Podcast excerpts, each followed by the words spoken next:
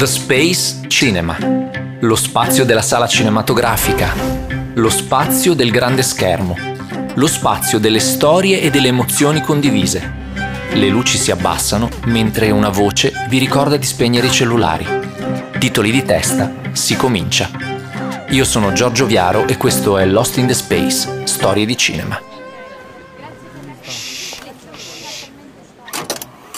Con l'arrivo in sala di Ghostbusters Legacy, il 18 novembre, si riaccende la nostalgia per una delle esperienze cinematografiche più potenti degli anni Ottanta. D'altra parte, in questo caso, a dirlo è già il titolo, Legacy, ovvero eredità, quella lasciata nella storia raccontata dal film da uno degli acchiappafantasmi originari ai due nipoti, che si troveranno a far fronte a una nuova invasione di ectoplasmi, un'eredità fatta di zaini protonici e della mitica Ecto 1, la Cadillac modello ambulanza a bordo della quale i Ghostbusters attraversavano New York nel 1984, ma anche quella lasciata dal film di Ivan Reitman a disposizione di questo sequel diretto dal figlio Jason, un'eredità che per milioni di fan in tutto il mondo è fatta di immagini ed emozioni, di costumi da indossare a carnevale, battute da citare a memoria e modellini da accumulare sulle mensole di casa.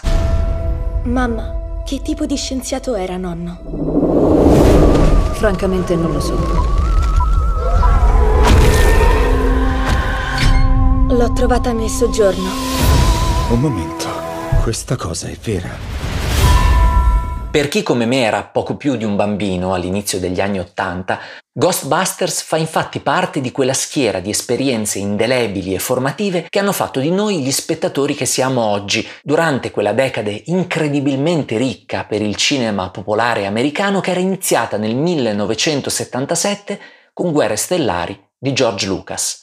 Ghostbusters viene generalmente definito una commedia fantascientifica, ma con gli occhi smaliziati della nostra epoca sarebbe oramai più giusto darle l'etichetta di commedia horror, dove la parte comedy era garantita dal cast di talenti usciti dal Saturday Night Live e da Second City, le due grandi scuderie americane di cabarettisti, mentre la componente horror era in fondo la natura primaria della trama e della messa in scena.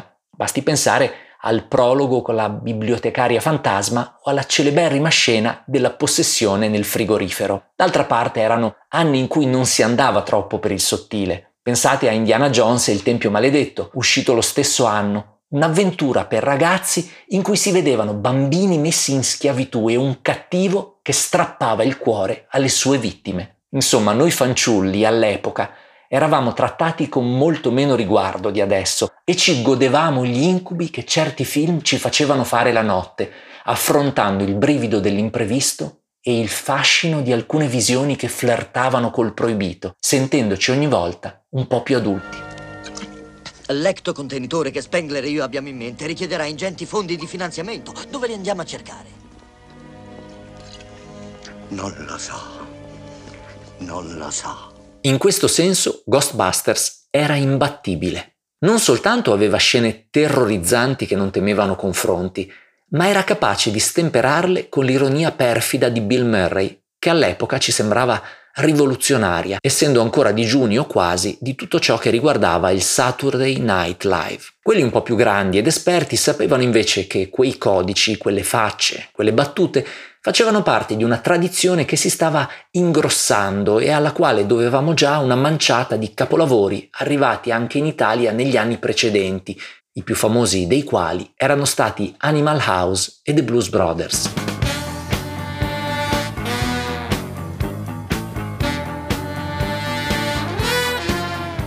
E proprio The Blues Brothers è il titolo chiave per capire come nacque Ghostbusters. Il motore dell'impresa fu Dan Aykroyd. Aykroyd veniva da una famiglia di appassionati di spiritismo. Il bisnonno, alla fine dell'Ottocento, organizzava sedute spiritiche a New York, mentre suo padre era l'autore di una celebre storia di fantasmi, in cui raccoglieva racconti di medium e apparizioni con un serio lavoro di documentazione. L'attore aveva così pensato che una commedia con fantasmi al fianco dell'amico John Belushi, potesse essere l'idea giusta per replicare il successo di The Blues Brothers. Già sulla carta le affinità tra i due progetti erano evidenti. una coppia con un lavoro bizzarro, che indossava un costume identico e molto particolare, aveva una missione tutto sommato assurda da portare a termine e una banda da riunire. Ad Aykroyd, inoltre, non sarebbe dispiaciuto aggiungere un terzo Ghostbusters alla squadra dei protagonisti. Si trattava di un altro comico e cabarettista che conosceva bene, perché era esploso pure lui grazie al Saturday Night Live. Il suo nome era Eddie Murphy. Su questa intuizione il progetto assunse così la sua prima forma scritta, che era quella di un complicatissimo polpettone fantascientifico e demenziale pieno di viaggi spaziali e temporali con decine di Ghostbusters che avrebbero combattuto i fantasmi per tutto il cosmo. Le cose da lì sarebbero naturalmente cambiate parecchio, ma senza mai intaccare la natura sperimentale, ambiziosa e vagamente improvvisata della comicità che stava alla base di tutto. Il primo grosso cambiamento fu la conseguenza di un fatto drammatico e imprevisto, ovvero la morte di John Belushi la notte del 5 marzo del 1982 all'hotel Chateau Marmont di Hollywood in seguito a un'overdose di cocaina ed eroina. Il secondo fu la decisione di Aykroyd di affidare la regia a Ivan Reitman. Reitman capì che quella sceneggiatura aveva costi insostenibili e propose di riscrivere il film ambientandolo a New York e trasformando i Ghostbusters in una specie di impresa di pulizie. Coinvolse inoltre altri due grandi attori comici con cui aveva lavorato e che avevano già condiviso il set tra loro, Harold Ramis e Bill Murray. Murray in realtà era noto per essere un tipo poco affidabile e, nonostante fosse in parola con Aykroyd, non firmò alcun contratto salvo presentarsi in orario la prima mattina delle riprese, dopo un lungo viaggio a Parigi. Era il tipo di cosa che non avrebbero accettato da nessun altro, ma sapevano che lui era l'unico in grado di sostituire Belushi. Era stato anch'egli per quattro anni al Saturday Night Live e soprattutto era reduce dal clamoroso successo della satira sull'esercito americano Stripes, diretta proprio da Ivan Reitman e prodotta come Ghostbusters dalla Columbia Pictures. Una cosa molto importante ho scordato di dirti. Quale? Mai incrociare i flussi. Perché? Sarebbe male. Faccio sempre confusione tra il bene e il male. Che intendi per male? Immagina che la vita come tu la conosci si fermi istantaneamente e ogni molecola del tuo corpo esploda alla velocità della luce. Inversione protonica totale. E quello è male. Ok, è un importante ragguaglio. Grazie, Igor. Remis, pur essendo anche lui un apprezzato cabarettista e un attore brillante, era l'opposto di Murray. Un tipo buffo ma pragmatico, cosa che emergerà poi perfettamente dal suo personaggio nel film, lo scienziato Egon Spengler. Si unì al team anche come sceneggiatore. Assieme a Reitman e Dan Aykroyd si chiusero nella casa sull'oceano di quest'ultimo, a Los Angeles, per due settimane nell'estate del 1983 per iscrivere il film, che doveva uscire tassativamente per il giugno successivo, una condizione imposta dalla Columbia per finanziare il progetto. La leggenda vuole che buttarono giù la nuova bozza quasi tutta a penna, su una serie di taccuini gialli, strafatti di marijuana, blaterando del mastro di chiavi e del guardia di porta, parole che gli piacevano moltissimo, ma a cui in realtà non sapevano bene che significato dare. L'unica cosa su cui Dan Aykroyd si impuntò fu l'omino della pubblicità dei Marshmallow, il cattivo finale, che fu anche l'unico personaggio che sopravvisse della sua prima sceneggiatura spaziale. Qualcosa comunque ne venne fuori e su quel qualcosa iniziarono a lavorare in modo più concreto. Quelle parole però, mastro di chiavi e guardia di porta, assunsero un significato più chiaro e un preciso ruolo nella sceneggiatura quando alla parte della cliente degli acchiappafantasmi, Dana Barrett, cominciò a interessarsi una star di prima grandezza come Sigourney Weaver. La cosa fu accolta con una certa sorpresa dal team, perché la Weaver era considerata un'attrice da film seri, anzi in un certo senso negli ultimi anni aveva girato quello che potremmo definire il film di fantascienza più serio in assoluto, ovvero Alien. Fu lei a suggerire a Ivan Reitman che Dana e il suo vicino venissero letteralmente posseduti dalle presenze che infestavano il loro palazzo. Sei tu il mastro di chiavi? Sì. Sono un suo amico, ma ha detto di aspettarlo qui. Non ho capito il tuo nome. Io sono Zul, il guardia di porta. Ah.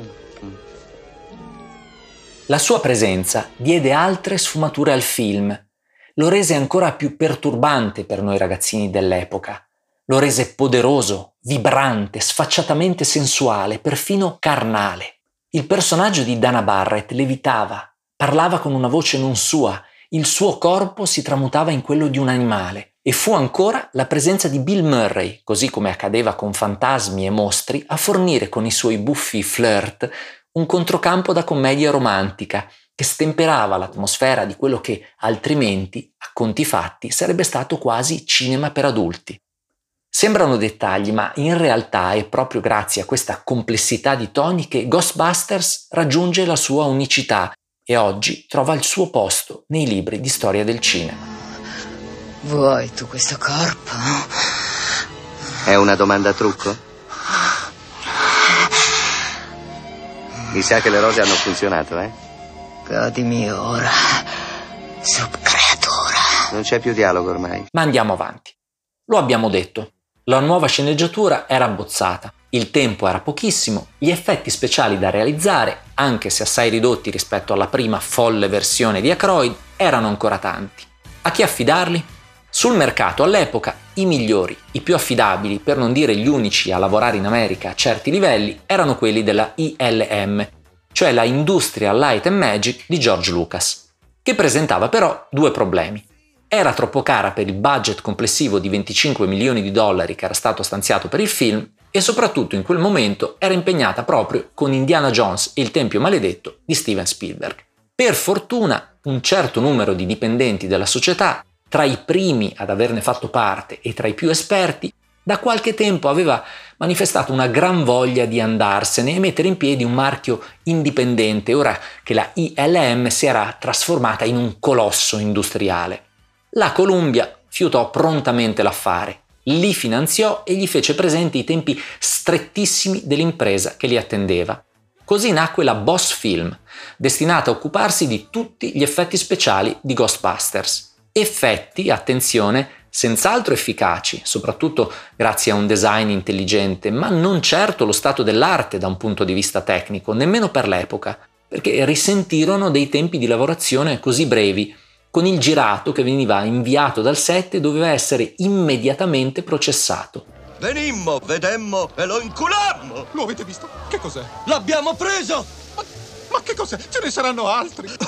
Signore, ciò che avevate è ciò che da noi viene definito fantasma iterativo non terminale o vapore a erranza di quinta classe. È uno di quelli cattivi. Tra tutti quegli effetti, il più famoso resta Slimer, il fantasma verde, sudicio e vorace, destinato a diventare una specie di mascotte del film. Anche in questo caso sul design di Slimer girano tante storie, la più celebre delle quali vuole che fosse un omaggio a John Belushi e in particolare a Bluto, il suo personaggio in Animal House. In realtà, la richiesta venne fatta dalla produzione agli animatori quando ormai era troppo tardi per fare qualsiasi modifica e l'omaggio venne sì dichiarato, ma rimase più di principio che effettivo. Buonasera. Io come rappresentante legalmente designato dalla città Contea è Stato di New York ti ordino di cessare qualsiasi attività soprannaturale e di tornare subito al tuo luogo d'origine o alla più vicina delle dimensioni parallele. Basta così, grazie infinite, Ray. Sei tu un dio? L'ultima questione, e non da poco, riguardava il titolo Ghostbusters. Per la prima parte delle riprese molte scene vennero girate due volte. Durante il primo Chuck i protagonisti venivano chiamati Ghostbusters, mentre durante il secondo venivano chiamati Ghost Breakers. Il problema è che i diritti del nome erano di proprietà della Filmation, una compagnia controllata dalla Universal Pictures, concorrente della Columbia, che aveva prodotto a metà degli anni 70 uno show televisivo su un trio di detective del paranormale chiamato proprio The Ghostbusters. Il titolo venne quindi sbloccato in piena lavorazione, solo dopo una causa e dietro un lauto pagamento. E qui arriviamo a Eddie Murphy. Vi ricordate? Dan Aykroyd aveva inizialmente immaginato un terzetto di Ghostbusters, composto da lui, Belushi e Murphy. Dopo la scomparsa di Belushi, l'arrivo di Murray e l'aggiunta alla squadra di Harold Ramis, aveva continuato a sperare di avere Eddie Murphy nel team, ma la scelta di Sigourney Weaver, gli effetti speciali, tempi ristretti E infine la causa per ottenere i diritti per il titolo avevano dato il colpo di grazia. I soldi per avere Eddie Murphy non c'erano più, tanto che lui preferì dedicarsi a Beverly Hills Cop. La sua parte andò a Ernie Hudson, che però non aveva certo la stessa fama e riconoscibilità, e per questo la parte venne drasticamente tagliata. Il suo ruolo in sostanza divenne quello dell'unico tipo normale della squadra, quello che guardando le cose con gli occhi dello spettatore fa risaltare ancora di più le follie del trio. Siete disturbati da strani rumori nel pieno della notte? Provate un senso di terrore in cantina o in soffitta? Voi o i vostri familiari avete mai visto spiriti, spiritelli o fantasmi? Se la risposta è sì, non esitate. Prendete il telefono e chiamate i professionisti. Gli acchiappa fantasmi. 24 ore su 24 per soddisfare le vostre esigenze di eliminazione del soprannaturale.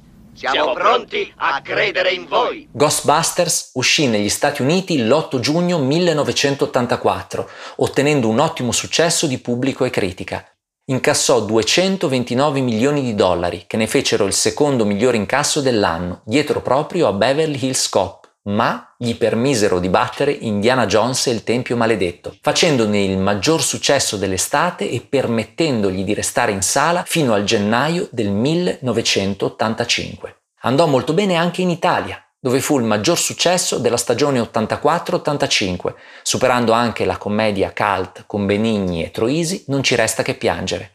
Ma al di là del box office, Ghostbusters è stato uno di quei film capaci di trasformarsi in fenomeni di costume a 360 gradi, influenzando la moda e il linguaggio, costruendo un patrimonio iconografico ed emozionale che continua a trasferirsi di generazione in generazione, attraverso le fiere di cultura popolare come il San Diego Comic Con o i nostri Lucca Comics e Napoli Comic Con, dove accorrono numerosissime le associazioni di appassionati e i cosplay vestiti come i loro eroi, tuta color caffè latte e zainetto protonico in spalla.